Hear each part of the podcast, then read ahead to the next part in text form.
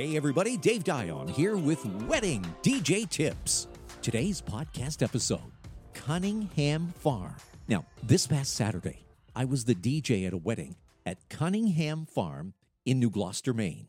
Now, like many other farm venues here in Maine, Cunningham Farm is a beautiful venue, complete with a gorgeous ceremony location in a meadow overlooking a pond. Meanwhile, the cocktail hour was held in a place called the Hay Barn, and the dinner and dancing portions of the wedding were held in the primary barn, which, by the way, is fantastic.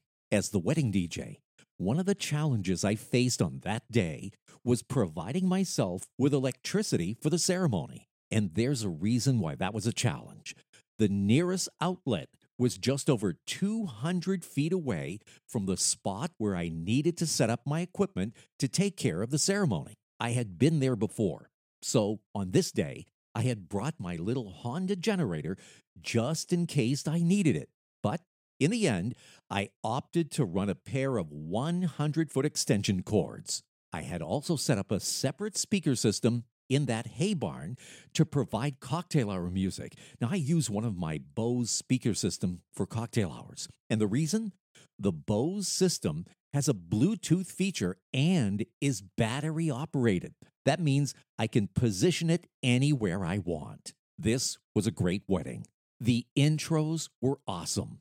The first dance and the parent dances were memorable. The speeches by both the best man and the maid of honor were spot on. We also did the cutting of the cake.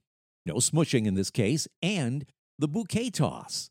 And after that, an open dance floor for two hours of nonstop dancing and partying. So, a big thank you to the Cunningham Farm and congratulations to Kenneth and Elizabeth. You've been listening to Wedding DJ Tips, and I'm Dave Dion.